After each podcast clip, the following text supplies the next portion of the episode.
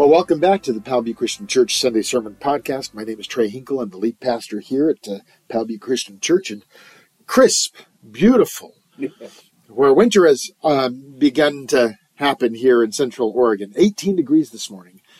18 degrees. I had to warm up my car before I could even drive it. So, anyways, um, if you're listening um, and you don't know me, um, the, the, people in my congregation know that I am a theater guy. I, uh, down in Bend, Oregon. I get to do a lot of theater down there. And uh, coming up in January, I'm going to be, be in Fiddler on the Roof uh, playing Tevye. Now, there's a famous playwright that I've never done a play by, nor do I even desire to do a play by this guy because it's very deep. His name is Anton Chekhov. He was a Russian playwright. Those guys don't use a lot of humor or music in, in their in, their plays. Chekhov did uh, the Three Sisters, Uncle Vanya. Anyway, no, Chekhov is actually famous uh, in the theater world for a literary device that we call Chekhov's gun. Okay. In a nutshell, Chekhov was saying, hey, listen, you, you need to take everything that's not important to the story, anything that is extraneous, pull it out, take it off. Don't include it in your play. The only things that are going to be up on stage are the things that are going to somehow be important throughout the entire play. Okay, so for instance, if there's a rifle, and this is where we get Chekhov's gun, he would say if there's a rifle that's hanging on the wall in Act One, then he says that gun must absolutely go off in Act Two or Act Three. Here's a quote by Anton Chekhov. He says, One must never place a loaded rifle on the stage if it's not going to go off.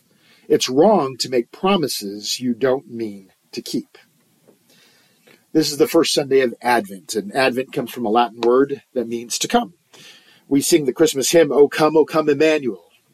Now, Emmanuel is a title, not a name. It's a title that the prophet Isaiah attached to the Messiah that God had promised would come. And the, the hymn depicts this longing of God's people for God to fulfill the promise to deliver them. So, O come, O come, Advent, Advent, Emmanuel. Advent has been celebrated in churches for centuries. It's designed to be a time that uh, leads up to the celebration of Jesus' birth, where believers prepare their hearts to recapture the meaning of that birth into our world. In, in these four weeks that lead up to Christmas, and, and by the way, yes, there's actually five um, weeks, five Sundays that lead up to Christmas Day. Um, but uh, our, on our Christmas Eve, we're going to be doing uh, just a 9:30 service where it's a kids pageant, and then we'll do our regular communion candlelight service uh, in the evening. So, in these four weeks that lead up to that day, churches have come to focus in on several aspects of the story of Jesus' birth. Sometimes you take characters uh, and you focuses on them, you know, shepherds and angels and Mary and Joseph. Sometimes you take concepts like uh, peace and hope and joy and love. And that's what the churches will focus in uh, each week in, in, their sermons. Here at Powell Butte, we've gotten creative as we've looked at uh, uh, in the past. We've we've looked at Christmas songs each week or Christmas movies each week, things like that. See, I, I think it's cool when we can find a fresh perspective on a story that can, unfortunately for some, lose some of its wonder because to some people it's just a routine story. Oh yeah, yeah, yeah, yada yada yada. Jesus' birth, manger. Okay, I get it. This year, as I mentioned last week, I, I, want to use these beautiful banners that one of the gals in our congregation has put up uh, on the stage to prepare our hearts for the celebration of Jesus' birth. I walked in to the uh, sanctuary last week and I saw these beautiful banners because uh, the the place was decorated one week early, and I think that that was a God thing because I think God was telling me something as I walked in, and I I thought that I was going to focus on the characters of the story, and then I saw these beautiful banners up on the stage uh, Lion of Judah, Lamb of God, Lord of Lords, King of Kings. I'm like, there's my Advent. There's my Advent series right there. That's what I'm going to be doing. Because all of those are titles that are found wrapped up in the Nativity story. But we start today looking at the prophet's candle, or the candle of hope, or the candle of God's promises. Chekhov's gun, if you will.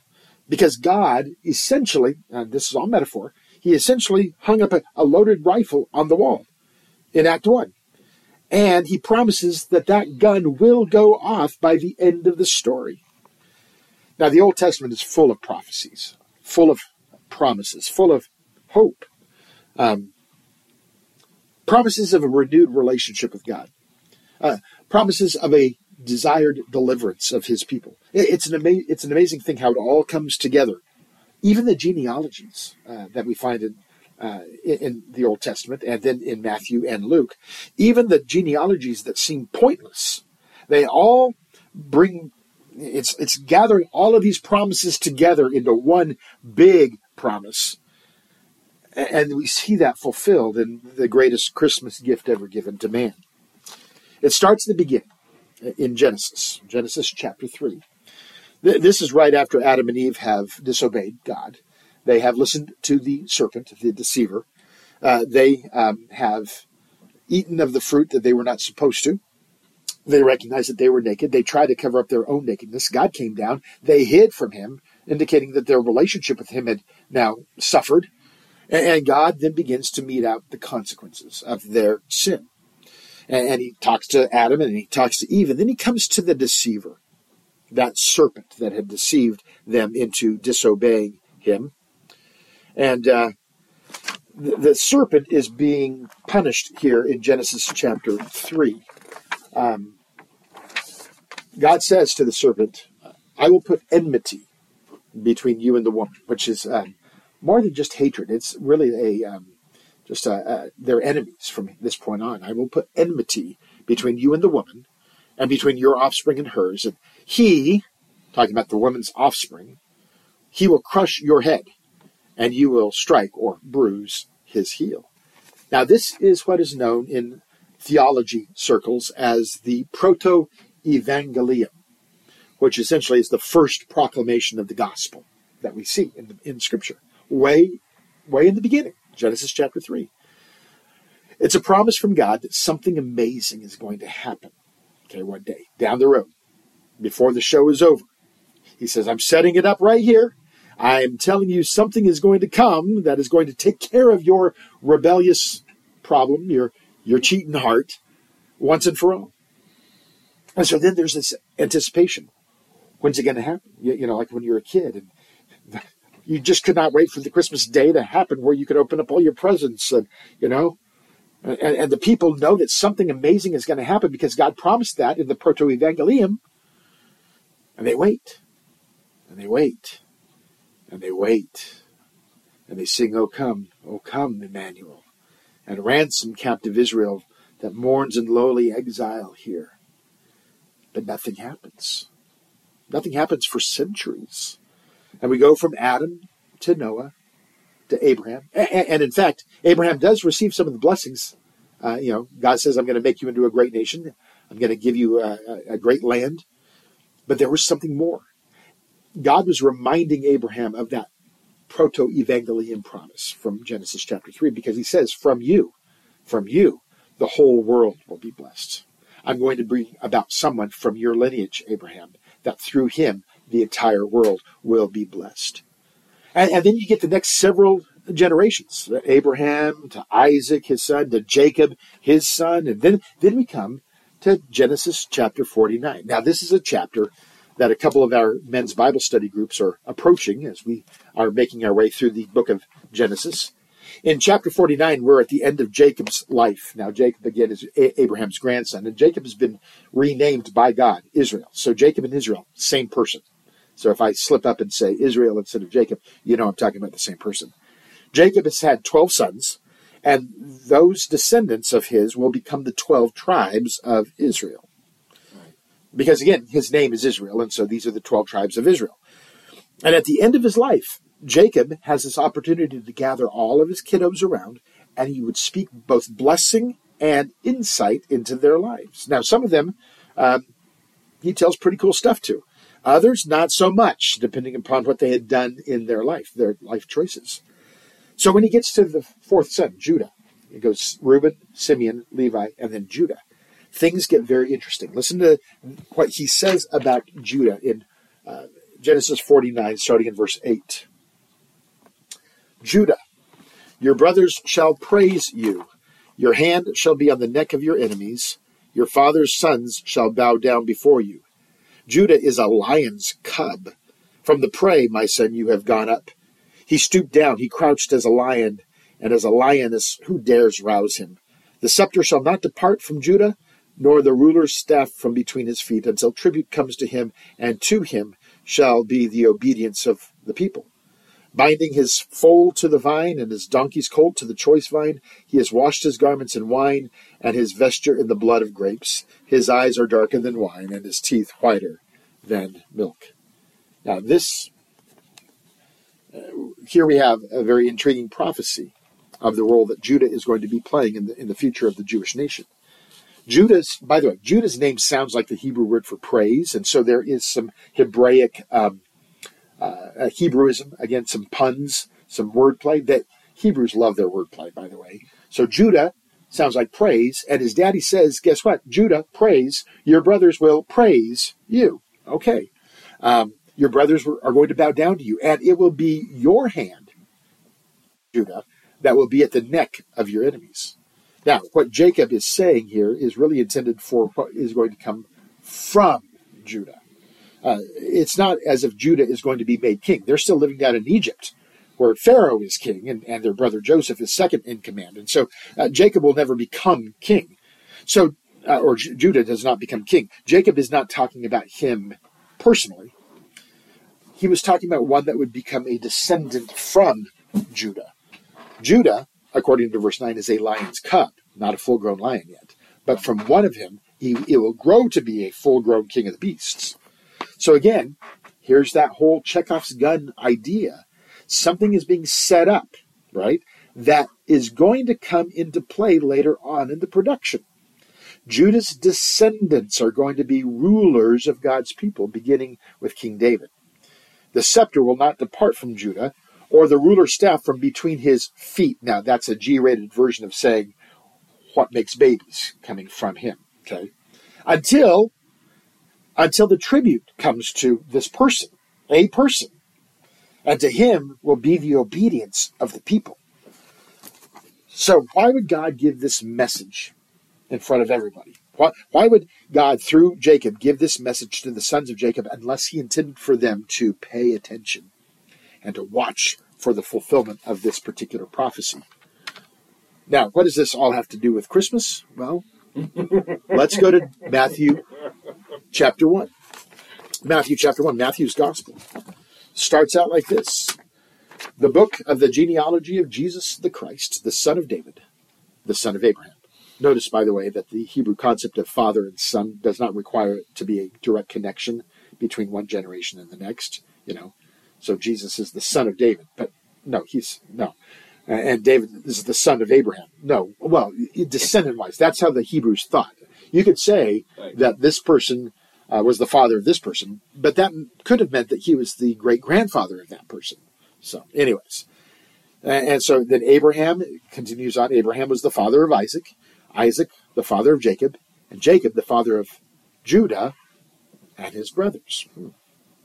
Then we skip uh, uh down just a little bit to verse 5. Solomon was the father of Boaz by Rahab, Boaz the father of Obed by Ruth, and Obed the father of Jesse and Jesse the father of David, the king. So you see this kind of hall of fame in Jesus' ancestry. But ultimately, ultimately, the point is to connect Jesus to King David. That's going to be important. We'll, we'll talk about that. And to Judah. Now, if a Hebrew was reading this account, it would be very plain to them. Judah. Oh, yeah, that's right. There's something about Judah that we were supposed to pay attention to. Uh, God told us to watch for something incredible to come from the lineage of Judah. Wasn't there a prophecy? Oh, yeah. Oh, yeah, yeah, yeah. Genesis 49. But there's actually a couple of prophecies, by the way. In fact, there are 48 very specific prophecies that are directly about the Messiah that are found in the Old Testament scriptures. There was, uh, decades ago, a mathematician, a guy by the name of Peter Stoner, who began to calculate the possibilities of one man fulfilling all 48 of these specific prophecies about the Messiah.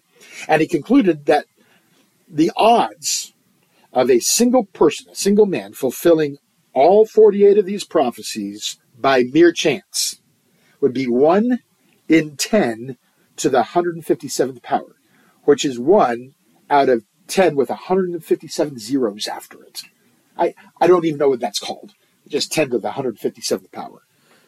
Um, so, how many prophecies did Jesus fulfill? All 48 of those, by the way. But actually, more. Actually, he fulfilled seven times that amount. See, in addition to the 48 specific prophecies about the Messiah, about who he would be or what would happen to him, there are more than 324 additional individual prophecies that relate to his mission and his ministry. You can see why Stoner only wanted to calculate the 48, right? Uh, I, I, bet his calculator would have broken if he tried to go uh, uh, one out of uh, three, uh, 300, whatever it is, 72. you know, just by chance. One guy doing that. The story of Jesus' birth and all that surrounds it is rich with fulfilled promises, fulfilled prophecies. Micah said that the Messiah would be born in the region of Bethlehem. Balaam, not even a Jewish prophet, but a prophet nonetheless, Balaam spoke of a star that would rise, that would then give, be the sign that a, a king had been born. Isaiah said the Messiah would be born of a virgin. Jeremiah would give the sobering prophecy uh, of the slaughter of innocent babies that would co- coincide with the appearance of the Messiah.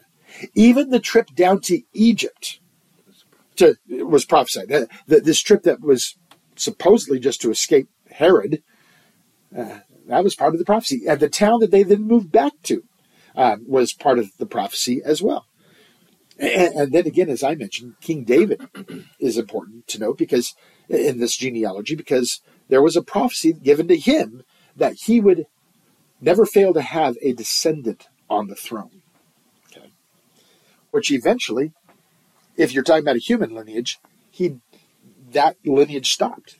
And he does not have a, a, a, a descendant on the throne right now, by the way, if you were talking about a physical king. So he would have a descendant sitting on an eternal throne. So many prophecies. And that's what this first week of Advent is supposed to focus on. The prophecy of a Savior who would be God in the flesh, dwelling among his people. A lion who would stand up for his people and fight for an eternal kingdom of justice and righteousness. It's God setting up all of these things in Act 1 to show us that he Number one is the author of the story. Number two, he knows exactly what's happening. And number three, he's in control of it all.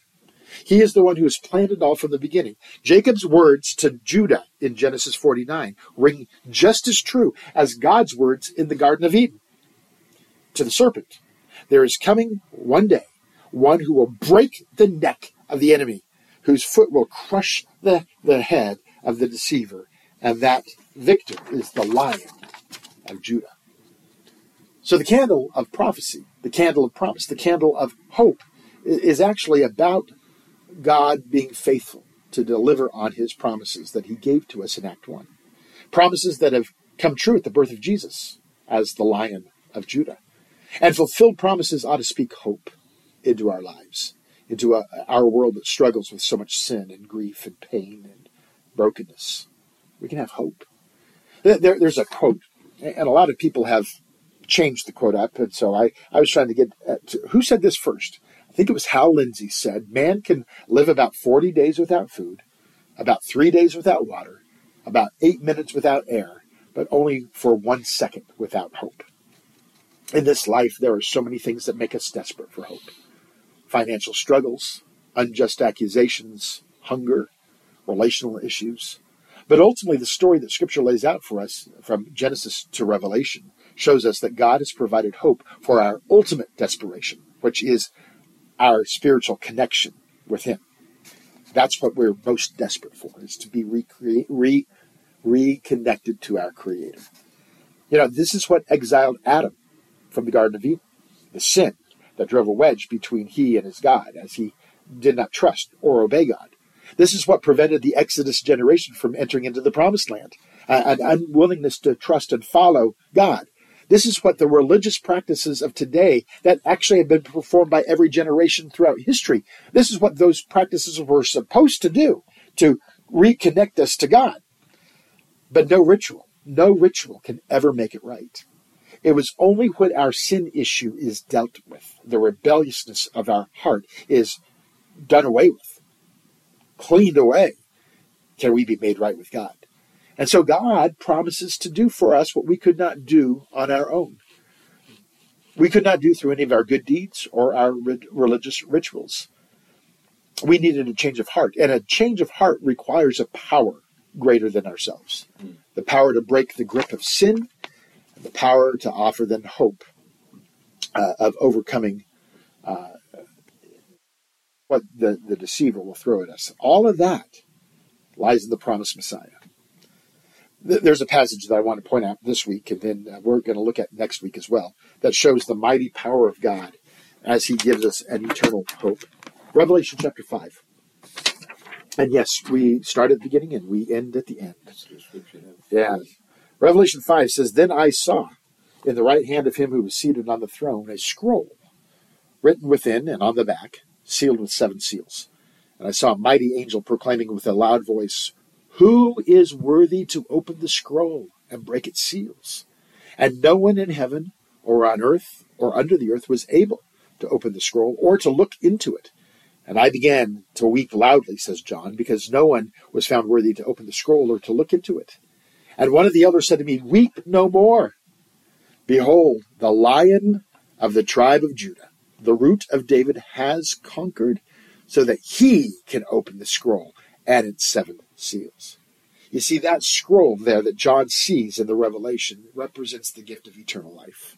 The names that are written in that scroll, they have life. There's only one, though, that had the strength to conquer the enemies of our souls. Only one who had the ability then to open up that gift of eternal life to those who were born under the curse of spiritual death. Only one that could bring us the hope of eternal life.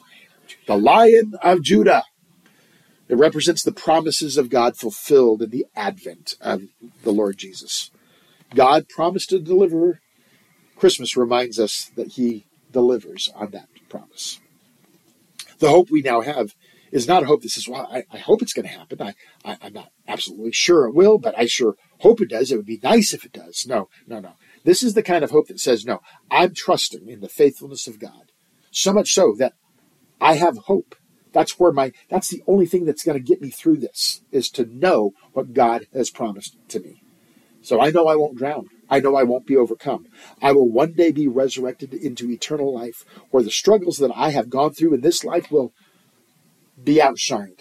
They will pale in comparison to the riches and the, and, and the beauty that God has designed for me in the renewed creation. This Christmas season, I pray for that kind of hope to be in your heart to fill your heart. I pray that knowing that God makes good on his promises, by the way, over 300 times just in regards to the ministry of the Messiah, right? That that God who makes good on his promises will will continue to give you confidence in his faithfulness.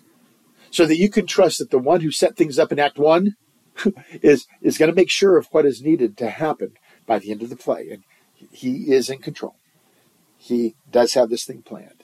And though you will struggle in this life because Jesus said you will, one day you're going to step into eternity and you will hear the words, Well done, good, faithful servant. Now enter into your rest. So when you see yourself kind of lost in Act 2 or in Act 4 or wherever it is you're in, in this production of life, you can be sure that, that the script has been written, right? There's been nothing that happens that God has not been aware of, nothing that cannot be redeemed for that big reveal at the end of time when Jesus makes his second advent into this world. As he comes back for his church, as he destroys his enemies, as the uh, heavens and the earth are remade the way that God had designed them originally to have. Praise God for that promise. It is the promise of hope. Well, that's our uh, Christmas sermon for today little shorter than normal, but um, it's it's kind of nice to focus in on uh, the several aspects of Advent. Next week, we're going to be looking at the Lamb of God, and uh, which is also there in Revelation five, by the way. Spoiler alert, um, because John's going to see a lamb looking as if it had been slain, and that lion is the lamb, and it's pretty amazing pretty amazing. Anyways, uh, hope your Christmas season is going to start off well.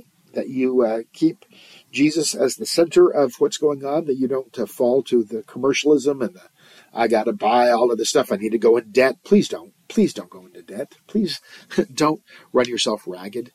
Choose the things that you're going to be um, participating in this this year. If you have to be at kids programs, then be at kids programs. But uh, just make sure that you're teaching your kids what this is all about, and that you uh, continue to be Jesus in this world to people who don't know who He is.